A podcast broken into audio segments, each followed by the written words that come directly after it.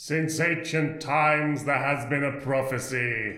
At the sign of the eye and the ear, and like some kind of joystick, I guess, it has been said that there will come two queer trans ladies who will discuss these things in depth. Others have spoken of their good humor, the voices they can perform, and the entertainment that they do. It is said in the legends of the queer and pleasant strangers.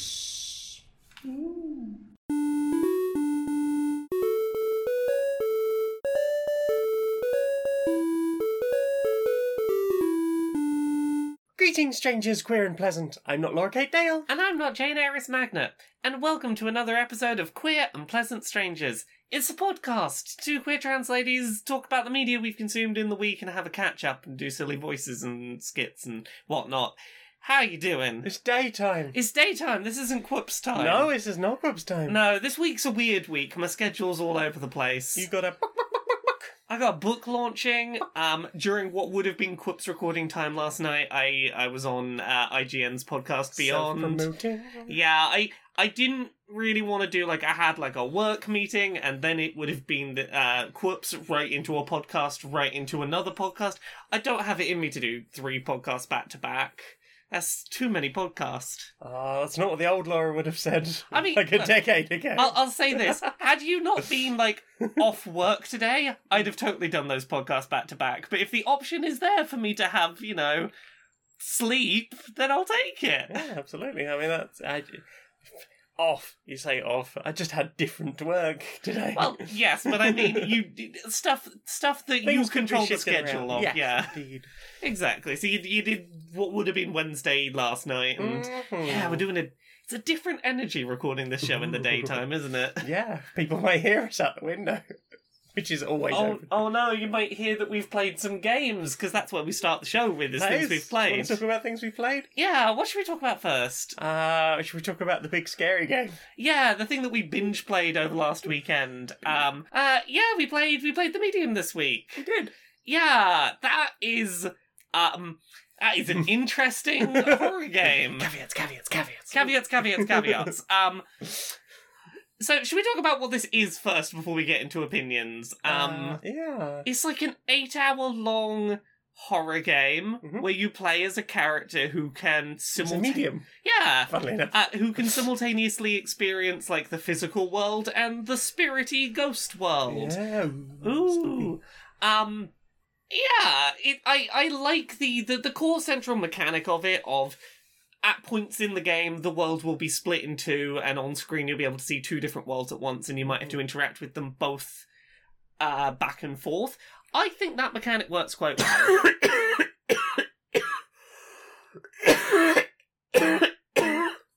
Shall I redo that sentence? Um, yeah, the core mechanic of the game where sometimes the screen will split in two and you'll be able to see both the spirit and the physical world at once and interact with them back and forth. That's very cool. Yeah, I, I Apparently, think, they've patented that, so no one else can use it. I mean, there there are other games that already do similar things. I think they'll find a way around it.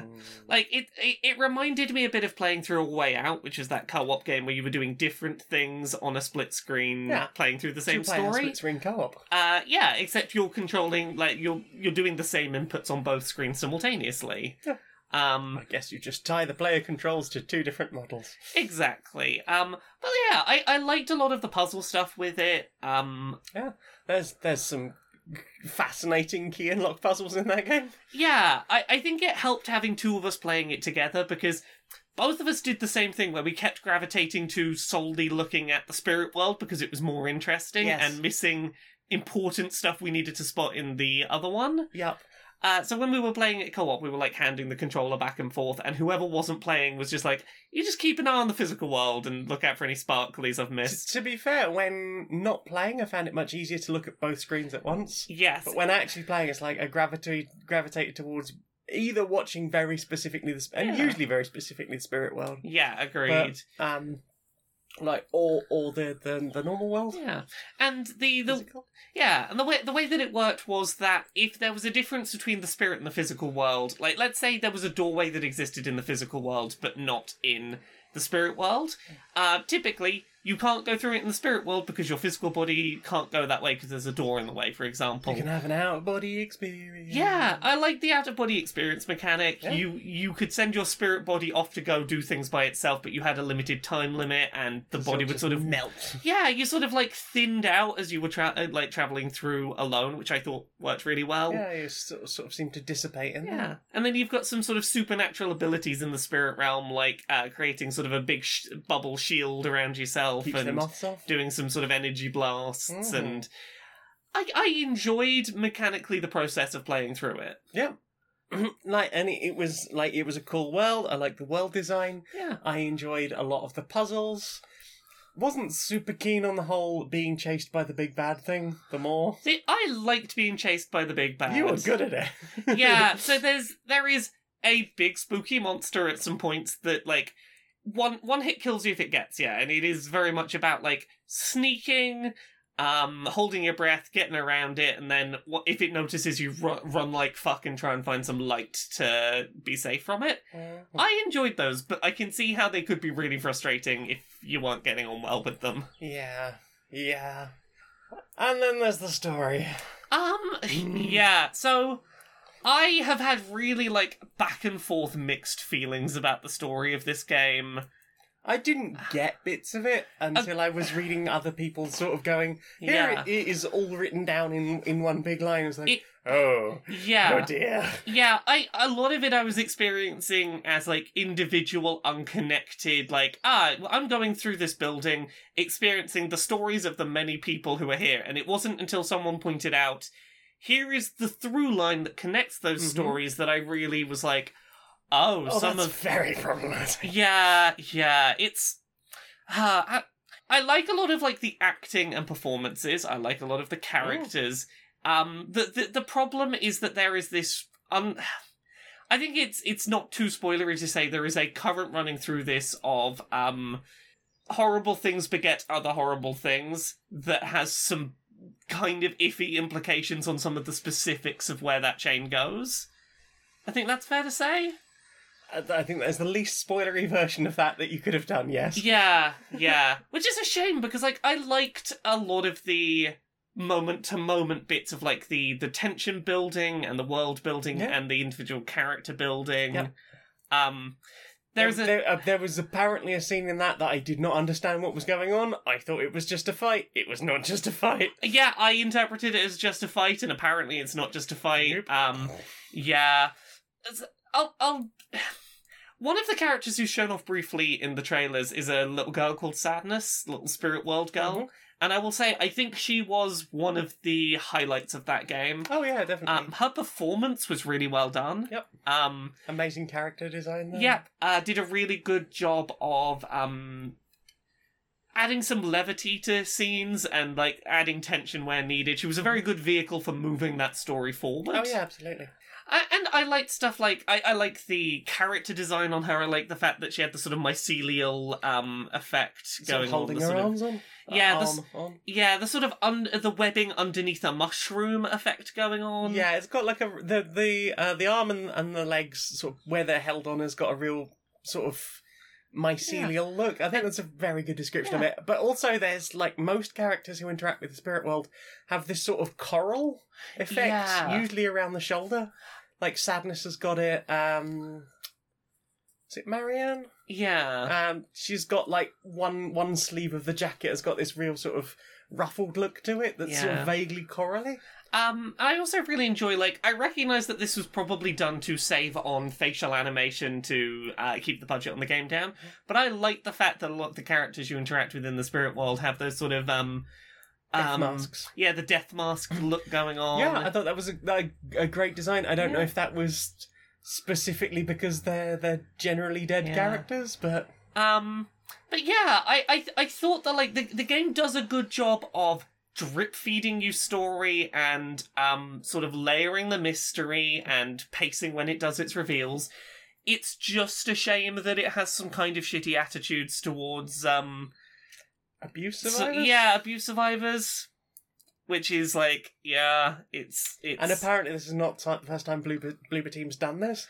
I've Yeah. not played many of their games, So, so, Bloop, Bloober Team um, are a uh, an indie developer in Poland, and the quality and tastefulness of their games um, fluctuates. fluctuates wildly. wildly. Um, I went and visited Bloober Team's uh, offices like six or seven years ago for Destructoid uh, to play a terrible knockoff Bomberman game they'd made. Set in Poland. Um, set in Poland because everything Gotta they get make is set in Poland to get those bucks. Polish government bucks that you see. Thank you see all their thank yous for at the end of the credits. But um, yeah, Slotty? Bl- Bloober Team are based in Poland, and sometimes um certain s- certain issues with where Poland is in terms of uh, representation of certain uh, groups or attitudes seep through into their work a little. Mhm. Um, I think that's fair to say. Um, they are not necessarily always great at being tactful. Um, additionally, the fucking content warning thing is useless in that game. I get that they don't want to do spoilers, but I, I'm f- more and more. I'm starting to feel like there needs to be a, hey, there are things that you might be triggered by in this game.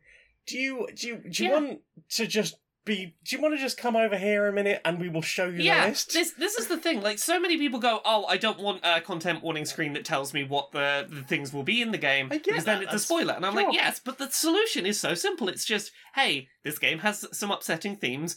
Click this button if you would like to see the things that might be um difficult for you in this piece of work. Mhm. If not, skip past." Absolutely. Like, it's a simple two pages of text fix that is really simple to do, and not enough developers get on board with it. Mhm. Uh, this game just generically is like this game is made from a diverse group of people and it tries to be scary in a wide variety of ways that might be upsetting. So, uh, content warning for Content. nebulous, s- s- upsetting content.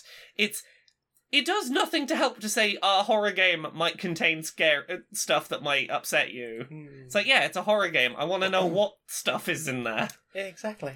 Ah. It fails at that. It is a bad trigger. It might as well not be there. Yeah, no, exactly. I agree. It might as well not be there Because Um, I think most people who go, I'm playing a horror game, will go, okay, there's probably going to be something that might be triggering in here for some people. yeah, yeah, yeah. Like, it tells you nothing. No, nothing else. Um, like I. I enjoy the the fact that the game was the length it was. I liked a lot of it. Did a good job of tone setting. Can I just say I love when I picked up the shoe at the start. um, this isn't a major spoiler. One of the first haunted One of the first objects in the game you can sort of uh, investigate for supernatural things is a shoe, and you supernaturally investigate it, and it just a thousand people start screaming at you from this shoe, and I th- like that was amazing. That was that was great. Like there are points in this game I like, but just Yeah. go in knowing that it has some kind of shitty attitudes. I like that it kept the the HUD is non-existent. Really. Yeah, it it it it reminds me a lot of some of the stuff that say Focus Home Interactive make, in that it at times manages to get things really really right in terms of its tone and its setting, um, but it just has this sort of nebulous layer of not quite. Not quite, not quite perfect. That sort of permeates under under the surface. Oopsie doodle. Yeah. Uh, what? Should we should we talk about the other big thing we've The other played? big scary that game. was The scary. really big scary It wasn't scary tonally, but it was scary to try and play. um, so we spent. Uh, w- I I was very kindly gifted a copy of uh, War of the Ring, uh, which is the Lord of the Rings war game board game uh, by Nix. Thank you. I love Thank you. love you. mwah. Um, it's huge. It's It, it's got two four-part fold-out boards, it's a bit intimidating. Um, hundreds of minis. yes, you've got like 120 minis per character per player. Uh, split into like five armies each, and then you've got hundreds of spaces on the board. You got to find where Dice things each, go. decks and- of cards each. Yeah, it's.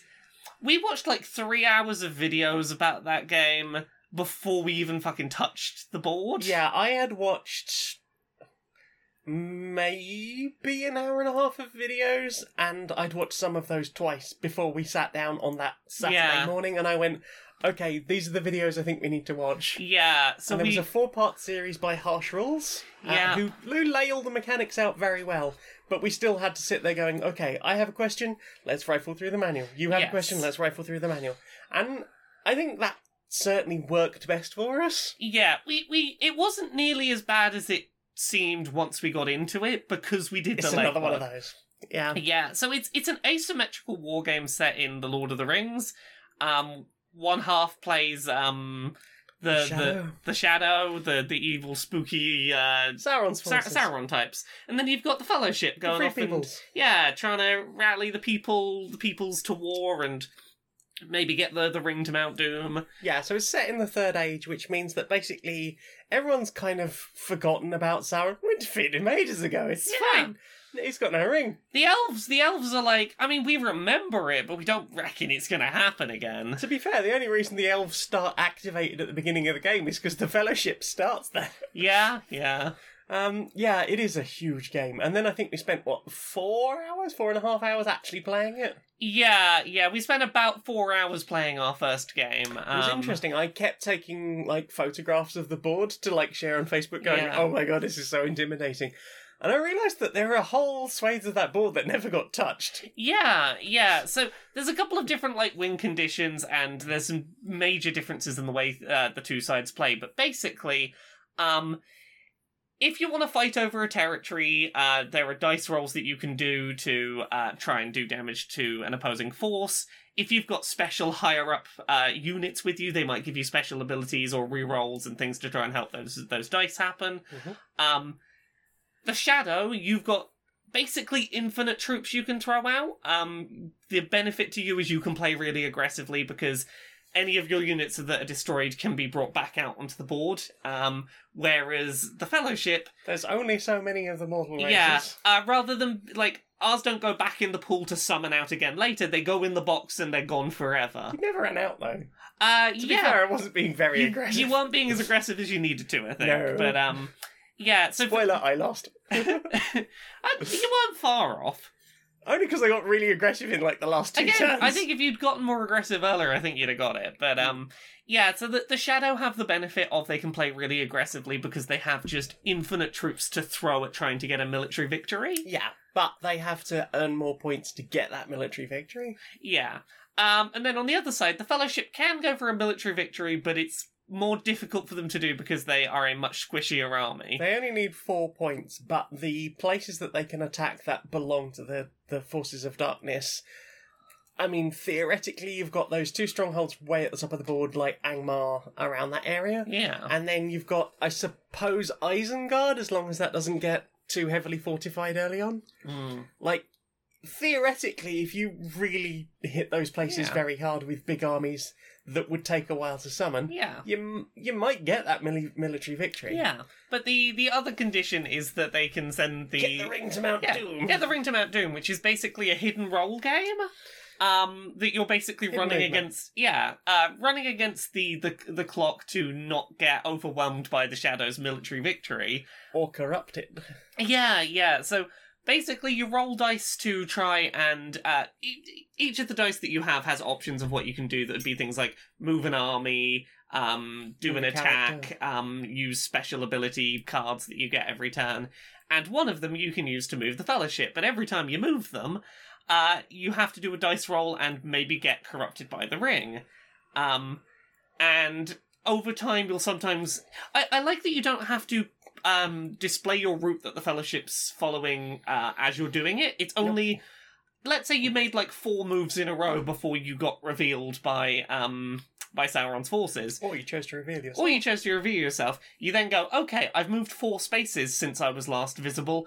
That's when you pick your route, which means that you can sort of be a bit flexible about where you go, um, which I really like. Hmm. Um, and you can shed off parts of the Fellowship as you go to, um, basically to go do other things and to give you benefits elsewhere in battle, but also to make yourself less at risk when you climb Mount Doom. Mhm. Um, by the end of it, I was just like, let characters die, throw them over there, get them out of the party, get, get the fuck away from me, everyone. Good. You left Merry and Pippin in the Brown Lands. they were fine. I they To be did. fair, they were fine. They were fine. They both have abilities that mean that they'll probably be fine. Pretty fine. Yeah. Um, and there's some characters like in the Fellowship you might want to deliberately die early, like Gandalf. Uh, you can get Gandalf the Grey to become Gandalf the White if you let them get killed off early. How quickly are you going to kill that Gandalf off? I mean, pretty pretty quickly. Yeah, because if you leave them leave him in Fangorn, you can keep summoning Yeah. those Ents if they come out. Exactly, and because because you kind of want to have as few people as possible when you get to Mount Doom, just just let your friends die to save you from taking corruption. just, just, yeah, we're just gonna Legolas. We're just gonna just boot you into Gorgoroth. Bye. Bye. Bye. Ah. um, the event decks were fun in this. yes. Um. So you have uh, two decks. One is mostly character stuff, and one is mostly like, uh, it's it's a, it's an event of an event, I guess. Yeah, So you might have things like um uh like for for the dark powers one of the cards I had was uh Grima Wormtongue.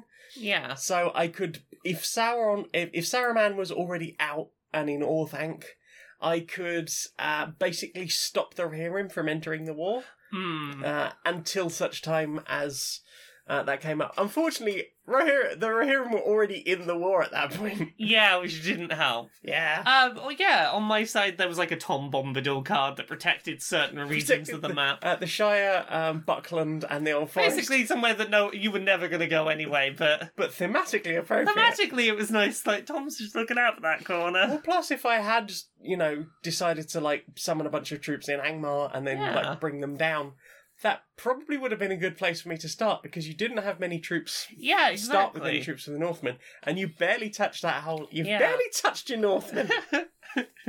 Ah, yeah, this is a real nice game. Um, I'm.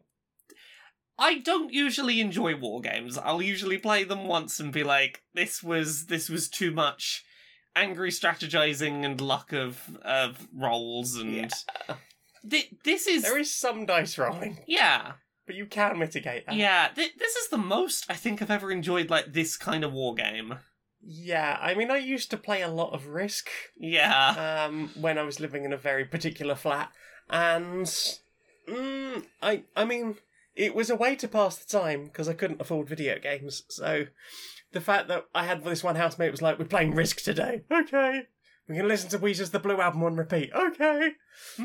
Um, uh, but there was just one day when I was I I, I had this huge freaking army against two people holding up one landmass, and I rolled every single dice came up badly. So I basically lost an entire army throwing it at these two people, of which I killed one.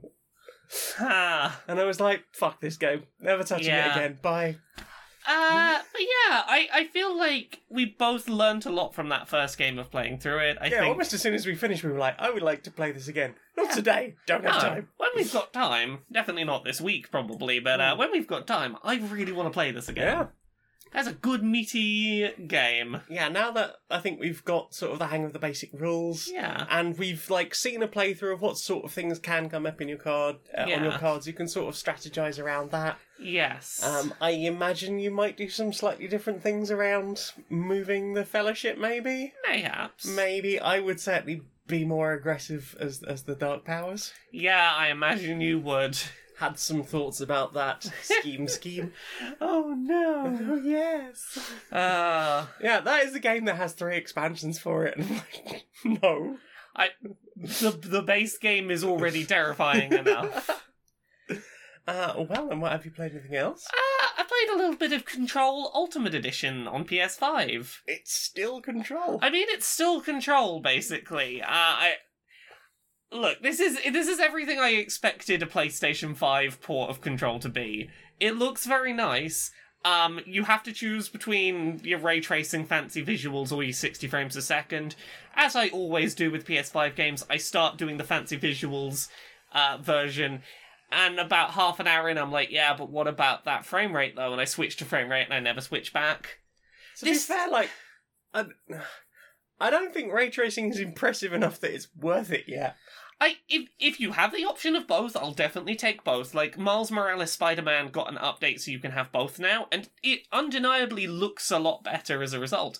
But ray tracing never looks good enough to make me feel like it looks better than doubling the frame rate. Yeah, I mean, I turned it on when I downloaded, I think, Shadow of the Tomb Raider. Yeah. Because when when I got the new PC, it was one like one of the first things I did was like, okay, gonna Yes. set up play Shadow of the Tomb Raider, and looked at it and just went, mm, aware. Yeah, uh, like Miles Morales Spider Man is a good example game to look at because Mm. it does a lot of stuff with like uh, some of the late game suits you can unlock have really nice um reflections and lighting and Yeah. lens flare and like lots of really cool effects and there's lots of very shiny uh like glass buildings. Yeah, Uh, there's there's a lot in that game that really shows off the best of what ray tracing can do Mm. but I was, I've never been a frame rate snob. I I love uh, Age of Calamity despite its abysmal frame rate. to Um, be fair, I barely noticed. yeah, I was playing it in handheld. but but like I've become a bit of a sucker for for sixty frames a second this generation. I've I've been I've been spoiled, and that's the thing. I care more about the fact that like this generation of console games is probably going to have every game run at a stable 60 frames a second. I care more about that than 4K or ray tracing. It's it's made a more noticeable difference to my enjoyment of games. yeah, I'm I'm certainly noticing um, FPS more and FOVs. Yeah. I can't remember what the game was recently. I was like, oh, I'll set the FOV a bit wider, and I was like, mmm, I like this. Yeah. Uh Also, weirdly, now I seem to be able to control FPS games with a joypad, which I was never previously able to manage. yay! I fucking hated uh, like anything. It's like no. I I think Metro 2033. I tried to Yeah. play once. I was like, I'll give this a go. Oh oh no, I have to I, I have to play on a on a controller. No, uninstall. I literally haven't played that game. Installed it once, turned it on, and went. No, not controller. Bye. Uh, um, but yeah, the other stuff I would note for the the, the port of that, uh, one th- one thing to note: if you played it on PS4, uh, you can bring your save forward to the PS4 version of Control Ultimate. Uh, four. You can bring it forward to the PS4 version of Ultimate, Oh, but you okay. can't bring it forward to the PS5 version of Ultimate. Uh, I was starting again from scratch, so it didn't really matter, but that's just a thing to bear in mind. Uh, it does do some cool stuff with the controller. It's the stuff I expected it to do, but it feels good.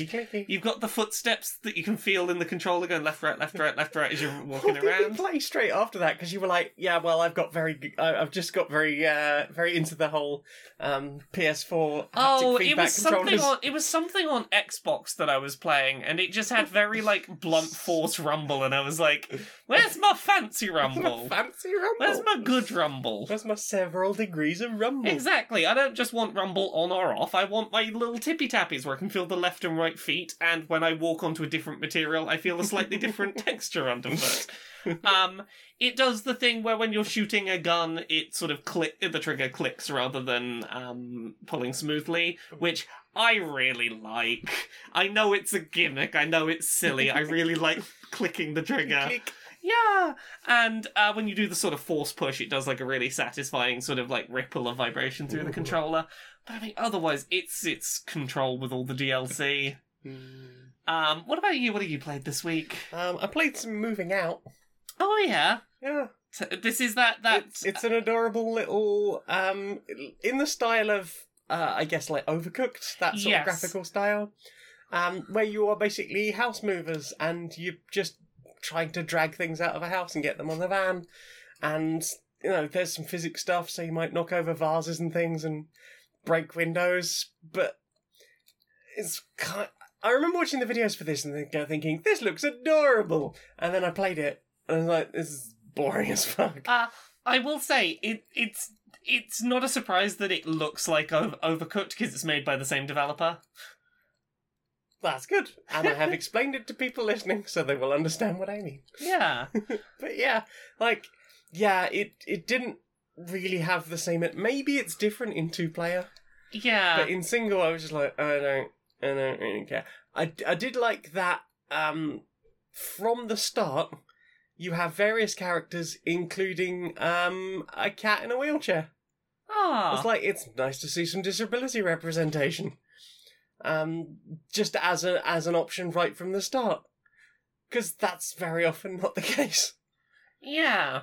Uh, when I was watching you play it, I was trying to remember what ga- I'm. I thought it was a different game. Um, that Nintendo released a game. Uh, it's called The Stretchers, it's a very similar like you've got your two characters and you're picking things up and moving them, but it's Mhm. people on a on a stretcher trying to move people to an ambulance instead. Mhm. It looks very similar, and I thought that's what you were playing at first. I think that's what I thought I was playing when I downloaded. Yeah, uh, the stretchers.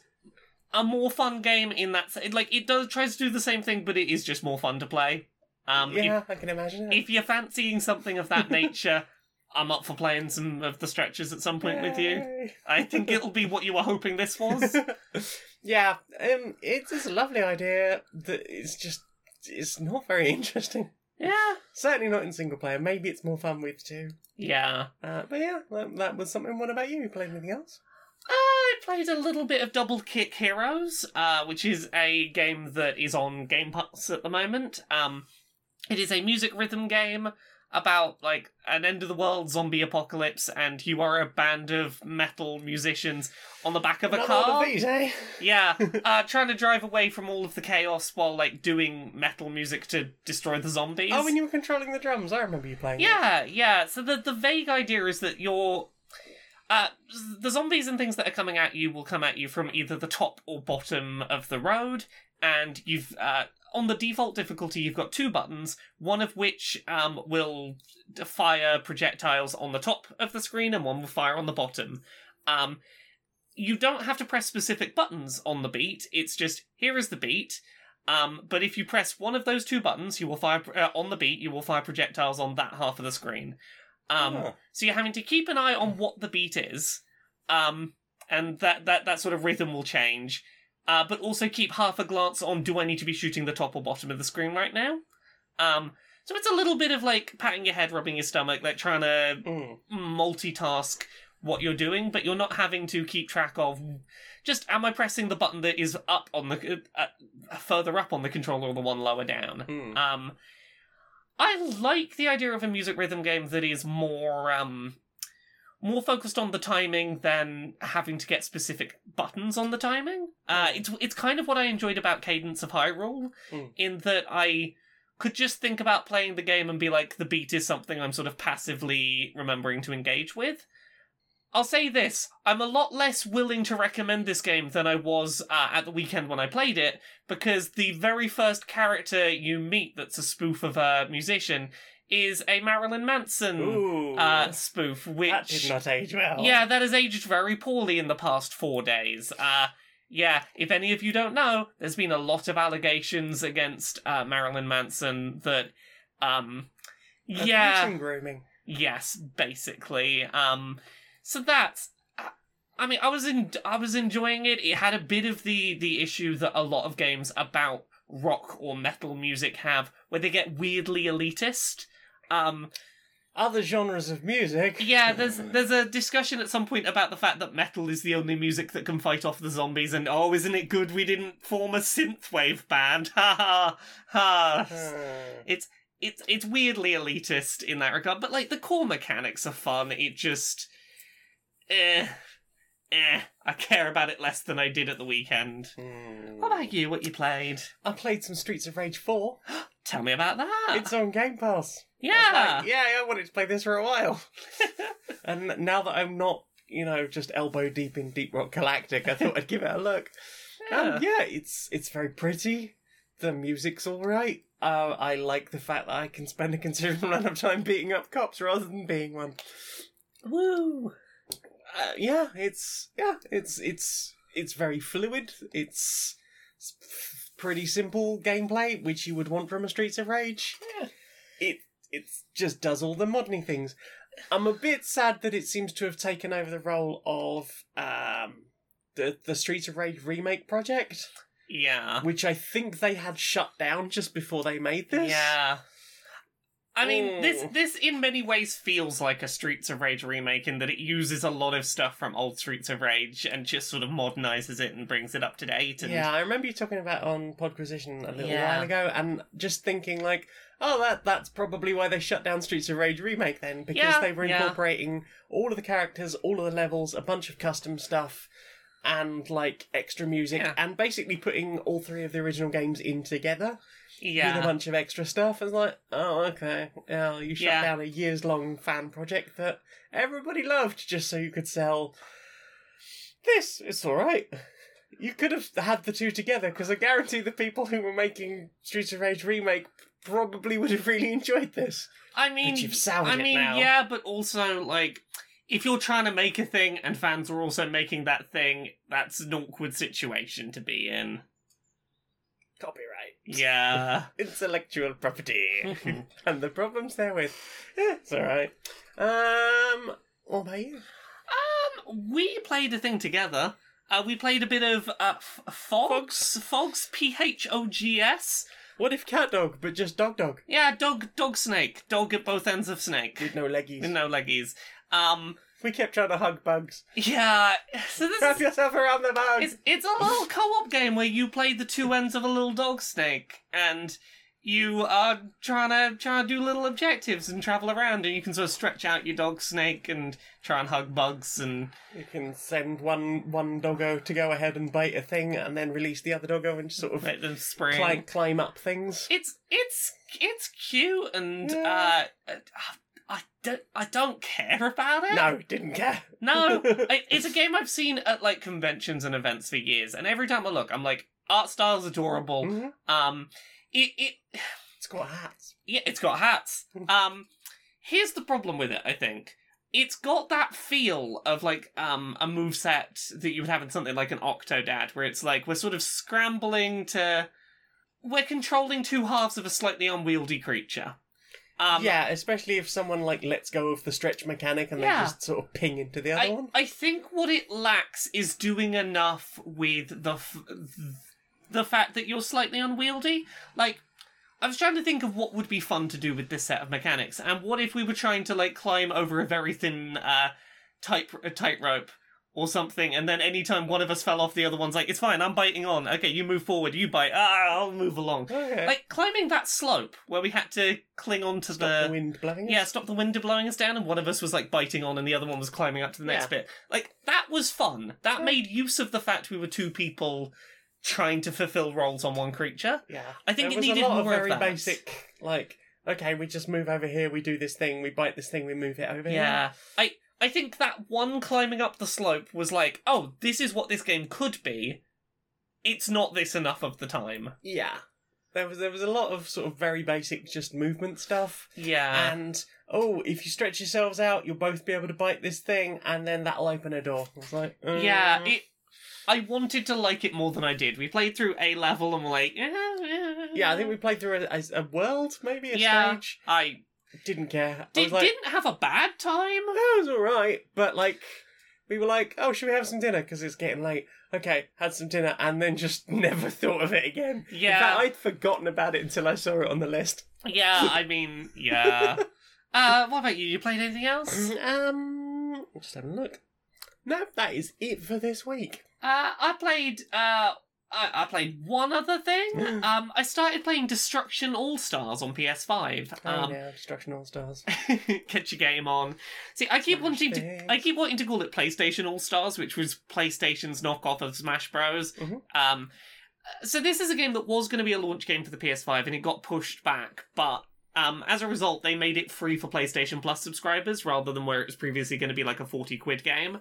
Uh, it is an online multiplayer game where basically it's destruction derby bash into other vehicles as much as you can to earn points Mhm. um you have different characters that um all of their designs are really good. I like all the character designs and they'll have a unique vehicle they can summon in if they get enough points and that'll have special abilities. Like there's there's one i like playing as called hannah who um her special vehicle has like a blade on the front you can summon whereas she bashes into people the car gets cut in half from a single bash while that ability is active um, yeah, it, it's really simple to control. I like how well they've simplified the mechanics. It is uh, left and right triggers to uh, brake, reverse, and uh, drive forward. Left analog stick to turn, and right analog stick you either flick to the sides or forward to bash in that direction to do damage. So you either do a side swipe or a bash forward and do damage. Um, and both of the, the the sideways smash and the forward one are on uh, cooldown timers. You can do them fairly regularly, but just so that you can't like mash, mash, mash, mash, mash it. Um, I had a lot of fun with the game's main mode, where it's just bash people as much as you can to earn points. Mhm. Um, there's also gameplay outside of the vehicle, which I'm kind of fascinated by and curious uh, whether Just like barging what- into people in the street. Ah, well, it's less that. Like, let's say the vehicle you're in is about to get destroyed. Yeah. Um, you could launch yourself up out of the roof, land on the vehicle that smashed into you, and then start doing a little mini game to take over their vehicle. So sometimes, if your vehicle is on low health, uh, it might be worth deliberately jumping out of it and hijacking someone else's much better health vehicle. Um, there are collectible gems around the level that you can sort of do platforming to get, which will get you points towards summoning in your special unique vehicle. Um, yeah, there's I, I, I like the sense of uh, danger when you are out of a vehicle because you can run pretty fast, but like if something hits you, you are fucked, and it's like just fucking get out of the way. yeah, yeah. All of the characters have this running animation that looks like they're fucking fleeing for their lives, and it's great. Um, I'm not so into some of the other modes the game has. Um, because like I like the this mayhem mode, which is the the the default one. Uh, they've got another mode where you're on a circular arena and you only have a single life, and if you get knocked off of the arena or fall into a hole in the arena, you lose, and it's just last person standing. Mm. And while that's good in theory, the best way to win that is to not interact with other drivers because they might knock you off the platform. It's like I had the the first win I had in that mode was standing up on one of the floating platforms where the vehicles were and just sort of waiting and not being part of the chaos because I was like, if I'm not down there where the cars are, they can't knock me off. Hmm.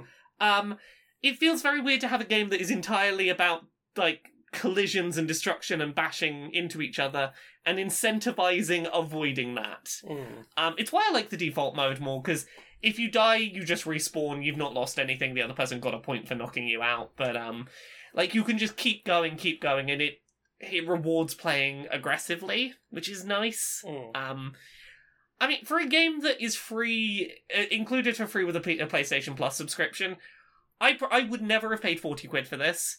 If I feel kind of like I do about Deep Rock Galactic, never would have bought it full price, Mm. but having it in a subscription, I'm actually having a lot of fun with it. Um, so yeah, uh, it is fun. If anyone listening can work out how to turn um, voice chat in that game off as default, so I don't have to hear nine-year-olds screaming uh, coming out of my PS5 controller, that'd be good. Ew. I know I can manually turn it off, but it wants me to do so every single match, and I want to Oh find my some way to not have to every match press the PlayStation button, press square to mute the chat, press the thing on my controller to mute myself. Like, give let me pick defaults for whether I interact with voice chat.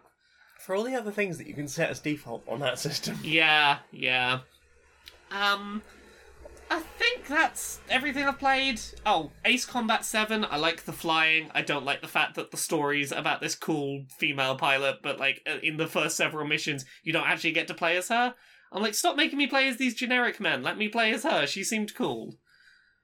That's all I have to say about Ace Combat 7. Yeah, I think that's everything I've played this week. Well then. Time for this. Do you find your life full of constant kitty intrusions? I do. Get off. No. do you find your do you find yourself unable to so much as open a packet of crisps without the cat sniffing around? They assume Rustly Packet means them. There's got to be a better way, right? Right? Shrugs in black and white. Well, why not try Not for Cats Mart? Not for cats, Mark. Tell me more. All of the products you love sold in fabric packaging that won't rustle. That's genius. If you shop with us, none of your products will sound like they might possibly be for kitty cats. I was secretly six kitties in a trench coat. Now have you've revealed your secret. Fabric packaging.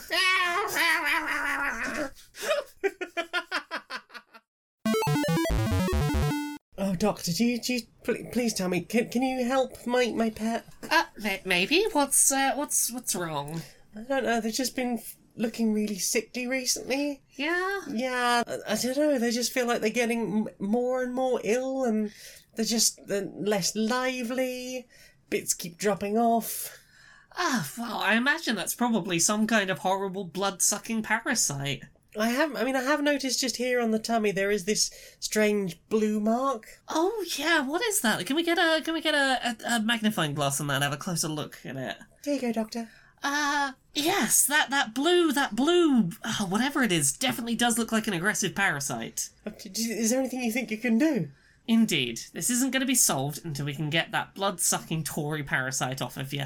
Well, thank you, Come on, Britain. Come on. so, what have you put in your eyes? What have I put in my eyes this week? Um, I know I need to, and, and we watched a film together.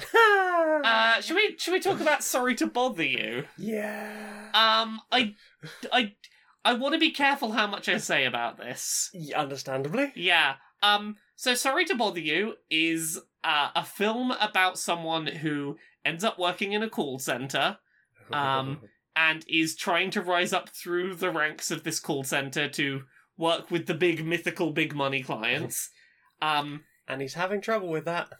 Yeah. Yeah. He is trying to work out how to get people to engage well with him buy anything? yeah to actually buy anything um it has some very good visual effects that the film does Mhm. um like one very early one that i don't think spoilery to talk about is uh, when he's doing um His first few calls. his first few calls his desk from his sort of call center drops down into the room of the person he's calling and he's sort of sat with his desk opposite say someone's kitchen table yeah. um like that it's a it's an amazing bit of cinematography. Yeah, there's there's a few other things later in the film that do really nice uh, visual stuff. There's some great angled shots. There's some great sort of setups for scenes. Some good transformative uh, moments between scenes. Yep, I know which bit you mean. Yep. yeah, yeah.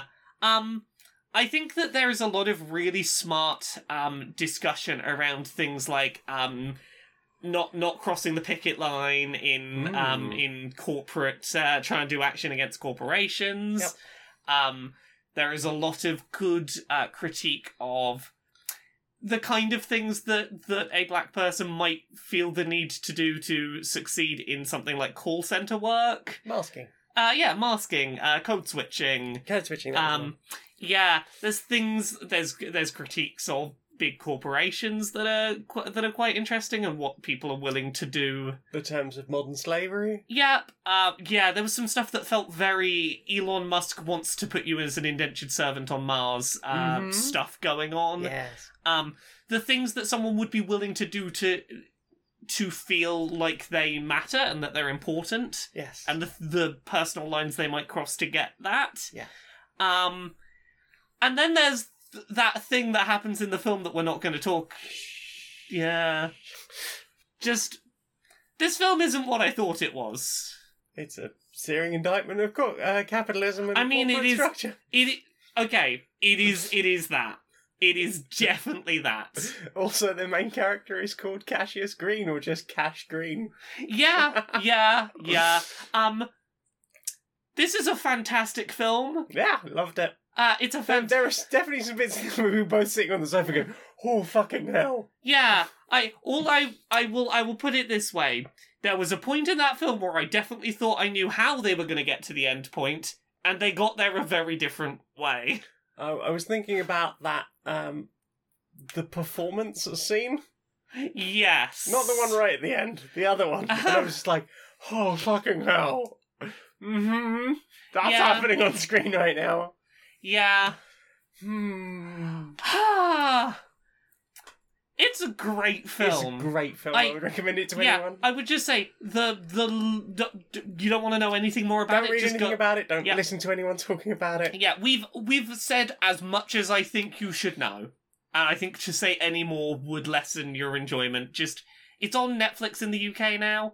Yes. Just just watch it. Yeah, I think I had um, Austin Yorsky recommending it on a, like a really old word funk before Yeah. while that was still a thing, giving you some idea how long ago that was. Um, and I've wanted to see it for a while. And it just turned up on UK Netflix. And I was like, you have to watch that. and I'm very glad we did. Yeah, that that was a very good use of a couple of hours. Mhm. Yeah, it's like an hour and fifty minutes. Check it out. Nice. Uh, what else? Have you watched anything else? Uh, we finished watching Sweet Home. we did. Which is that Korean horror set in a, uh, a tower block in Yeah. the post-apocalypse. that goes some places, huh? Yeah, yeah, yeah. Um, so we we we finished the series, and I desperately want more of it. Mm-hmm. Um, like it's been left open ended. Yeah, I thought I was surprised we didn't get any more Imagine Dragons playing in that final episode. Right. I thought we were gonna get one last Imagine Dragons. One last Imagine Dragons. Yeah. Um I think they they opposed some real good, difficult moral quandaries for the people in that building. Mhm. Um they set up a very believable, very understandable this is something that would cause division for this group of people. Mhm. Um uh, I've really enjoyed a lot of the performances. We got like a whole new antagonist. Yeah, yeah, we did. Um I'm curious to know how much more of that because it's from a webcomic, right? Yes. Like, how much more of that is there? Don't want to watch it. Don't want to read it because, like, I'm don't want yeah. to spoil the rest of the series. But hmm, Indeed. Um, I, I thought those last couple of episodes had a lot of very good acting, and I'm glad that they didn't pull their punches in terms of letting consequences get a bit more dire. yes, Um, those last few episodes really were very, she has gone. they're very, very intense. They Yes. didn't stop. Ew. But yeah, I really highly recommend Sweet Home. I, Mhm. I found I I enjoyed the sort of humorous elements of it, even if some of them maybe weren't intended to be. I don't know how much was intentional and how much was Hard to say, really. was was not. Um, That's the thing with like horror comedy. Like, am I supposed to be laughing at this because I think that's funny? yeah. Um, it's real good. Go watch it. It's Yeah. a good. It's good. Fascinating characters. Yeah. We'd like to see more of that. We'd like to see more of the monster design. Yes. Ah, that that final um monster design that happens, the sort of partial transformation monster Oh, yeah, design yeah. was really cool. Mm-hmm. Ah. what, Well- what about you? You you watched anything else? I've watched hours of crit crab videos on YouTube. ah, you've been watching people reading Reddit threads about D and D experiences. about horrible D and D experiences. Yeah, yeah, yeah. It's it's been it's, it's been I- very very affirming. yeah. I I very often sit there going, I'm an awful DM. I'm not very good at, at coming up with things. Oh my god. Yeah, well, I, I- haven't tried to force anyone into sexual acts. Yes. Every six months or so, I'll fall down a rabbit hole for a week or two of just D and D stories read by people on YouTube. Yeah, there's there's a lot of terrif- terrible, terrible stories out there. Yes, horrifying people doing horrifying things, uh, usually involving a lack of communication or a lack of consent in D and D. Yeah, yeah. Or just players completely ignoring all advice their DM tries to give them and then getting mad at their DM for consequences happening. How dare you have consequences for my reckless action? How dare you make me play by the rules of the game that we're we've agreed to play? Yeah, a, a lot of those stories just boil down to a lack of respect between players and other players, or between uh, DM and player. Like it's it's basically just the DM player experience should be one built on trust, where you don't force things on uh, the other sides and sort of have a bit of give and take of trust, and Mhm. that falls down a lot. Apparently. Are you looking for some Crit Crab videos? Um, no, I'm just looking through the rest of the things that I watched recently, so that I can talk about things I've watched. I mean, that's fair. Yeah. do you uh, do you have anything else? ah, not really. It's been a very work heavy week this week. You have. You've been working real hard. Um, I watched a couple of videos by uh, Studson Studio on YouTube. Uh, they do like kit bashing. Ooh. Uh, so basically, like, hey, I went to the dollar store and I bought like a bunch of toys, and now I'm gonna make this really cool, uh, like thing from Final Fantasy VII. Just like, hey, here's one of the robots from that that I made out of like a couple of trains, a robot, and a toy dog, and like Yeah. just a few like little leftover kit pieces from others. Just like, hey, they don't make a model of this, or if they do, it's phenomenally expensive. So I spent like three bucks and some paint and obviously having the equipment to start, I guess. But like, once you've got into that hobby, I guess it gets a lot easier to keep doing it because you've got bits and pieces already. Uh, also watched a bunch of videos by Look Mum No Computer, um, Okay. including one of um, going around this huge museum of synthesizers, just like hundreds, this basically a warehouse full of old synths. Just like that's Ooh. fascinating. Um, and trying to turn a Commodore 64 into a a, a six channel synth with with really cool uh, knob interfaces. I don't know if anyone else would be interested in that, but I was fascinated. Well then, Time for this. Laura, I've got a new sponsor. Who's our new sponsor? well, do you like writing things? I do an awful lot of it. You do an awful lot of writing. Yeah, Would yeah. are you concerned that you know your computer might just break down and then just be like, "Oh no, that's my documents. It's all gone." I mean, pretty pretty constantly, yeah. What if instead of being on your computer, they were in the cloud? Oh, so I can just like, if my computer breaks, I can get them on a different device, and they're over there. Yeah. Exactly. Well, check out online docs. Ah, They've got like a, a, a, a like a text editing thing. yeah. They've got a processing thing. thing. Word yeah. processing, that's the word. Uh, they've got some spreadsheetings. There's like a PowerPoint thing. Ooh, There's all the different things you could possibly want. yeah. All available online from Online Docs. Ah, Yeah, so you could. Uh, I mean, the it's the only risk is sometimes you might not be able to log in because their servers go down. uh, hmm. That is, hmm. That is a problem right there. Nah, it's fine. It's not going to be great if I need to do work, and it's just like, no, mm, no. No, look, it's it's right here in the copy. It's like, nah, it's fine. See, nah. Oh, it does say fine. nah, it's fine. See? They, they put a lot of A's in the middle. They really drew it out. Exactly, yeah. Nah, it's trying to- fine. Nah, it's fine. I think they really I mean, captured I mean, what I- they were trying to I go with mean, could could I, you know, just like have backups in more than have an offline one and an online one? I'm told I have to boop you on the snoot. Oh, no. Oh, ok- Get a okay, boopity snoot. okay, I'll keep them online only with no That's offline right, backups. online only. No online. no, no, no Only offline. online docs. And enter the code Q and PS uh, 153, Oh. I think.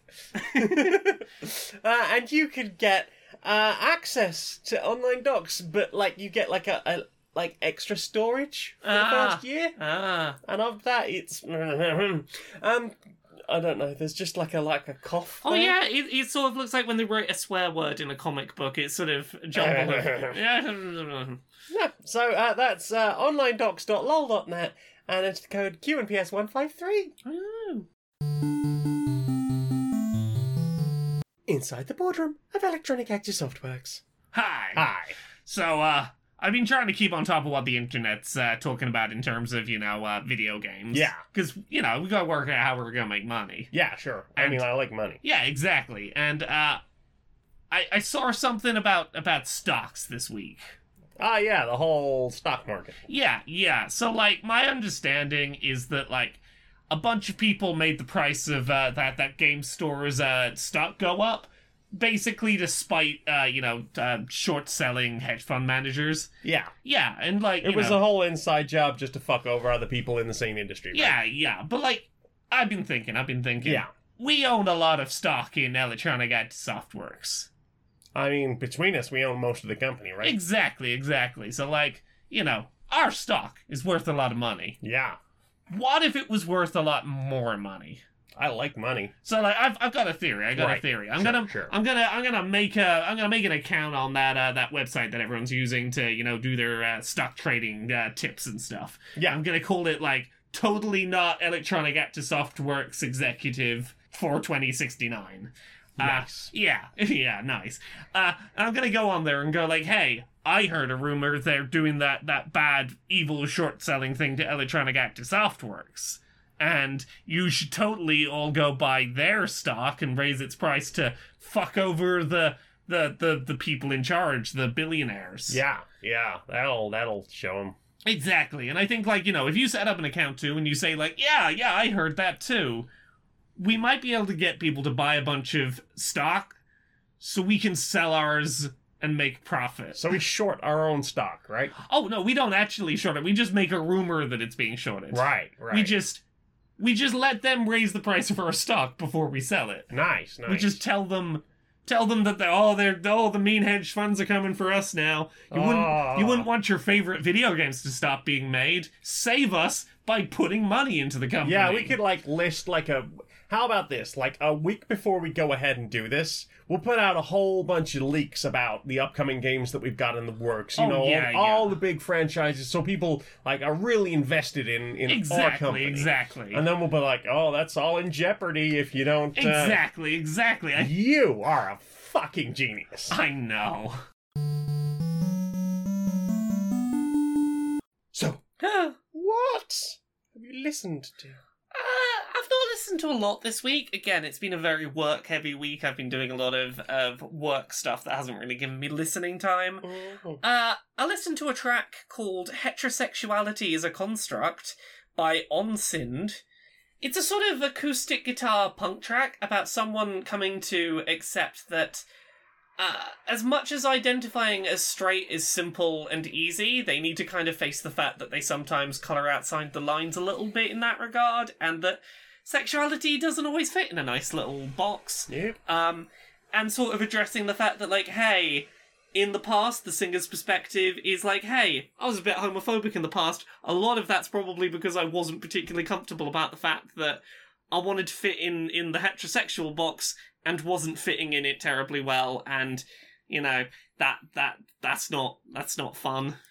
Ew. Yeah, interesting little track that. Mhm. Um, I also listened to a track called "Kill the Boy Band" by She, Her, Hers.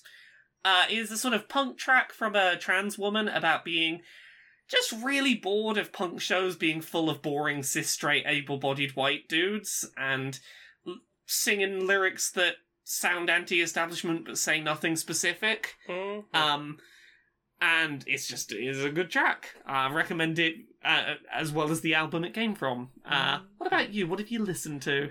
Um. So about twenty years ago, um, I This got, is what we've listened to this week, not twenty years ago. I got sent. Like I had this friend who had the internet. TM. Ah, Did yes. you have that friend? Yes, the friend with the internet. Yes, Just randomly turn up with CDs and go. I found this. I want the CD back when you're done. It's a rewritable disc. Okay. Um, and it would just have like here's like some music and maybe here's a film and here's just a, a a array of porn that just gi- gives me a real insight into my friend. and here's a bunch of like um uh, public domain books and stuff. In amongst all that was um a couple of like music tracks that had been made by taking presidential speeches of uh, George H.W. Bush, Clinton, and George Bush, and just sort of jammed together in these weird little uh, electro tracks. Uh, the band was called Tone Deaf and the Bots, or just the Bots. Um, and while trying to find speeches or like public domain speeches to put samples into tunes that I'm making, yeah. couldn't find anything appropriate. Um, I found a link to all of the Tone Deaf and the Bot stuff. Ha! So, um, Fuzzy Math, Bushwhacking, Bushwhacking 2, and Rock the House. With the four main tracks, you can find them on thebots.net. Uh, you, you might have trouble watching that. It's a Flash website. Ah, and it's not been updated. The page I did get man- managed to get to load was oh, it's so early internet. It's so twenty years ago the internet. Um, in in the weirdest way. Um, yeah. So it was a, a fun little way to um go back and listen to. There it is. oh, that's Right. yeah, that's early internet. Huh? That's really not designed to be seen at a resolution that high, huh? um, yeah, it's it's a, it's an interesting little uh, set of four songs, just just making ex former presidents say terrible things about stuff. Although the the, the H.W. Bush one uh, has a bunch of like, I recommend everyone starts doing drugs stuff towards the end. That is kind of was would have been very funny to me twenty years ago, and now I'm like, I don't recommend that anymore. no, no. Personal choice, by all means. I'm not going to force people to do it. Yeah. Twenty years ago, I'd be, "Yee." Put drugs in the water Put drugs in the supply. water. Everyone will love each other. Let's sort all the problems out by taking a bale of weed, setting fire to it, and feeding it through the air conditioning at the UN. yeah, yeah, there is a point where that would have been seemed like a very viable plan. Yeah, let's bring peace to everyone by getting the highest balls. By drugging them without their consent. Yes. Yeah. No. Don't do that. It's very, Don't do that. very scary, unpleasant experience if you don't know that there's drugs in you. hmm Anyway, I grew up. But yeah, it was it was weird just like seeing like, oh my god, the bots, really? Um and then just finding all those tracks and, and having a listen.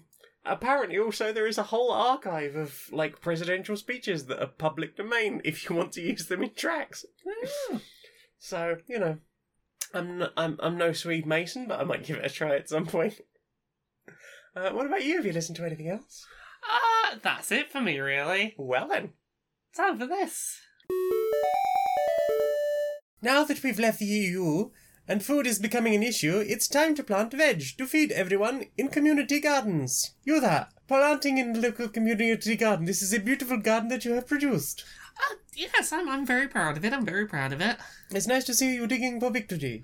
Indeed, I've, I've got all these vegetables growing. I will be able to somewhat uh, sidestep the terrifying reality of what's going on here. Indeed, lots of red root vegetables. I see that you are providing for the community. Uh, yes, yes, you know, uh, uh, you know, uh, distribute by people's needs. You know, make sure everyone's got what they what they need. I've noticed you have a very large compost heap over here that you are using to spread out over the uh, the general area. Yes, yes, only the the finest fuel for this community garden. Yes, is that an old school tie that appears to be growing from around that carrot? No, I'm definitely not pushing that into the pile. No, There appears to be some some some, some bones there. no, I don't know what you mean. Right, and uh, I think that's a gold tie clip around that parsnip. Uh, no, definitely not. Definitely not. Um, uh, but by sheer coincidence, have you heard that our local Tory MP recently vanished? What a what a strange story that. Thank you for your composting tips. This will be most fascinating. So, if you are having trouble getting your vegetables to grow, well, perhaps you could go to the source of all this manure, and the, they will in turn be used to make whole new crops. Wonderful. I mean, it's the only way we're gonna get them to be part of feeding poor people. Compost the Tories, compost the Tories.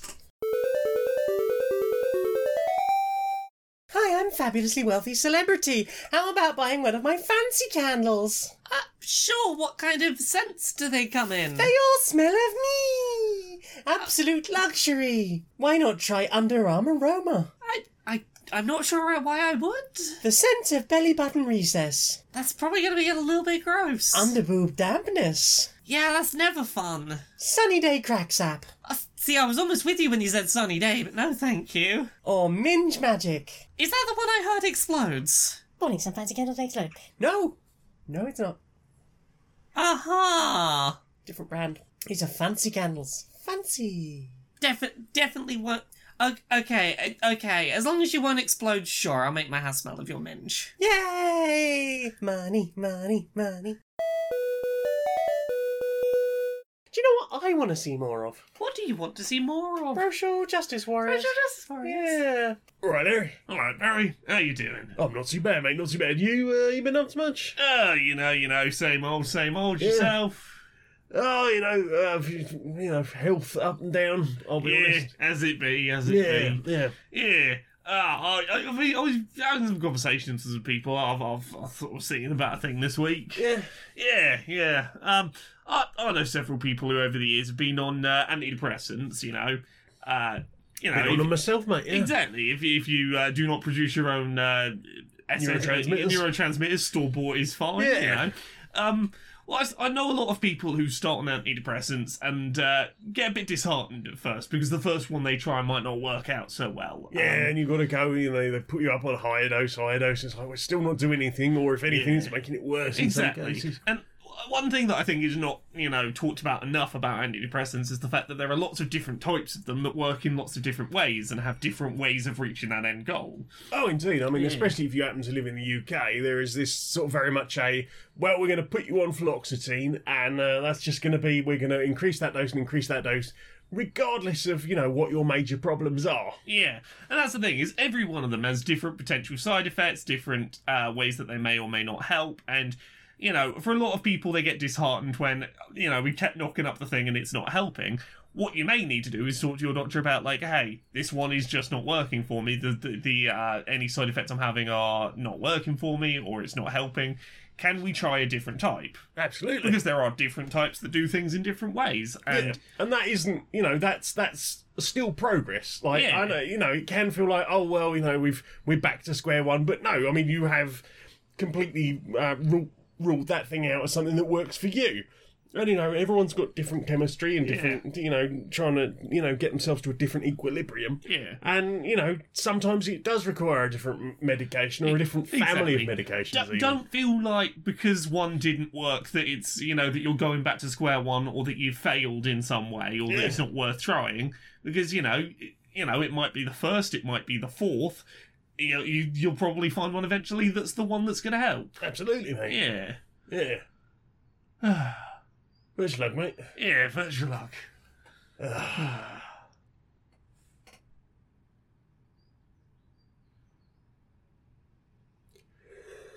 I mean, I, I know it's early afternoon, but uh, yeah, I think I'm pr- might go for a nap, mate. I mean it's half tempting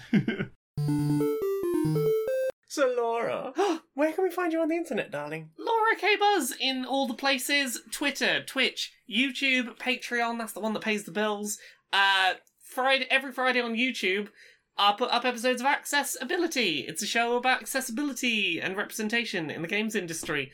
This week this week's about ADHD. It's got it's got a special guest, someone who wears a top hat and is on on on the Podquisition podcast.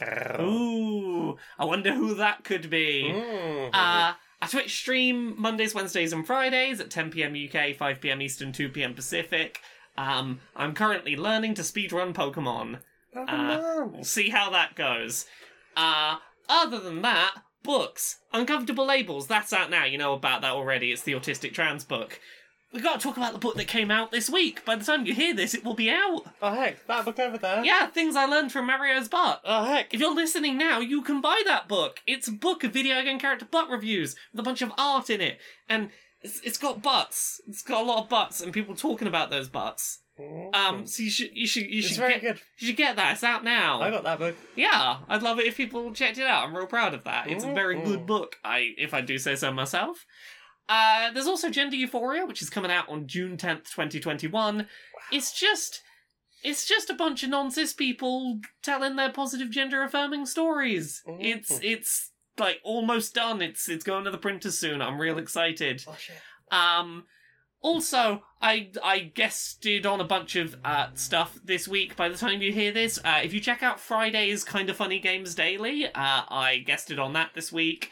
Uh, you find that at Kind of Funny Games on YouTube. Uh, I was on IGN's podcast Beyond this week, so if you look at the, look up the most recent episode of that, I guessed on that. Um, I will be on the comedy button when it comes up next week, so everyone listen to the next episode of the comedy button, which I'm going to be on. Um, and then there's the podcast that I normally do. So there's Pixel Squirt, it's about video game character pornography. There's um, uh, uh, Dice Funk, it's a Dungeons and Dragons podcast. Uh, we we we do every season's its own story. I'm on seasons three, four, five, six, and seven. And I do a podcast with you that isn't this one. That's true. You're on Polyamory. Yeah, tell us about that. It's a D&D 5th edition real play podcast with questionable morals and my goodness, I'm trying to write the finale. I should have added that to things I watched this week. How to write an ending. Uh, so yeah, hopefully that mm, yeah, b- go enjoy that. It's on my SoundCloud. It's on uh, my YouTube as well. Uh, it's got us and Nick Flair and and and that Phoenix Two Hill. Uh, I've got a Patreon. That's the one that pays my bills for as little as a dollar a month. You can help me justify a seventy-six hour work week, please. Thanks. I have made some decisions recently, which means that I could really use the money. Um, yeah, I, I Twitch, uh, twitch.tv slash Janeiac. I do that on Thursdays around 7.30 in the evening. I'm on Twitter, YouTube, I write reviews for things on stonemonkeyradio.blog. Uh, I've got a Redbubble where I sell t-shirts. We've got a Facebook group. Um, I've got a SoundCloud where you might be listening to this now. But I've also got a SoundCloud for my music that I make. Uh, that's under the name Bedroom Programmer. You can find all of my links at streamerlinks.com slash Janeiac. That's J-A-N-E-I-A-C. Laura, sing us out, please, darling. Until next time, be a stranger. Yay!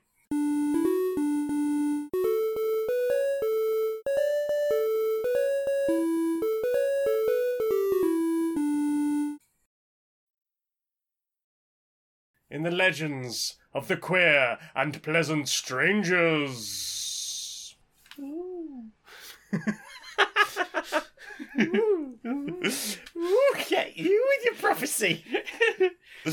Apparently, a fucking prophecy. Oh, you've been prophesized, love. Would you, would you believe it? Prophesized again. Hope some of that makes it in. Just stick it after the credits. Fucking 75 quid a candle, those. 75 quid to have Gwyneth Paltrow's pussy smell in your house and maybe explode. I will come round and, and aim a recently dampened fingers around your living room. That'll help. Just a little dab on the cushions. Just, oh, oh, there we go. I'll tell you what. I'll just like just dab just just along your top lip line. then you'll be able to smell it everywhere. How's that?